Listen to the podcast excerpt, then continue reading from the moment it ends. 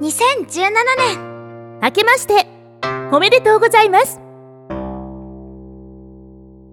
さくらの日本語に出演しています。私吉野先生と。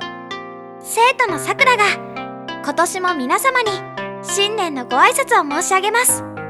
昨年もさくらの日本語を含む数々の作品を皆様にお届けすることができました。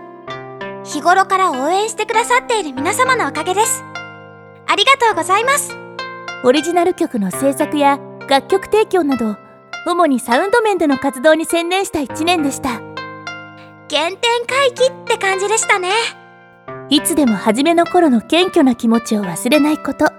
そして何かを始めようとした時に感じたワクワクも決して忘れちゃダメよ。さくらさん。はー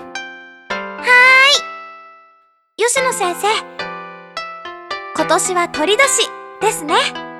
一番鳥という言葉を知ってるかしら？夜明け頃一番初めに鳴く鶏のことをそう呼ぶの。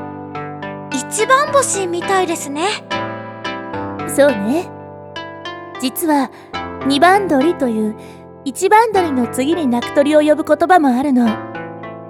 そうなると次は？三番鳥という言葉まで載っている辞書があるのよ1番から3番まであるんですか？なんだか順番にこだわっていますね。夜明けを知らせてくれる鳥の鳴き声は目覚まし時計なんてなかった頃の人々にとって一日の始まりを知らせてくれるとても大切な存在だったのかもしれないわね。そっか。あ目覚まし時計があってもついつい寝坊しそうになっちゃう私は今年こそ余裕があって優雅な朝を迎えたいです。ちなみに元旦の夜明けを告げてくれた鳥は初めての鳥と書いて初鳥というの。新年の季語として俳句などで用いられているわ。私は初売りが楽しみで楽しみで友達と協力して気になっているお店の福袋を制覇する予定です。新年早々意欲十分ねさくらさん昨年も応援大変ありがとうございました。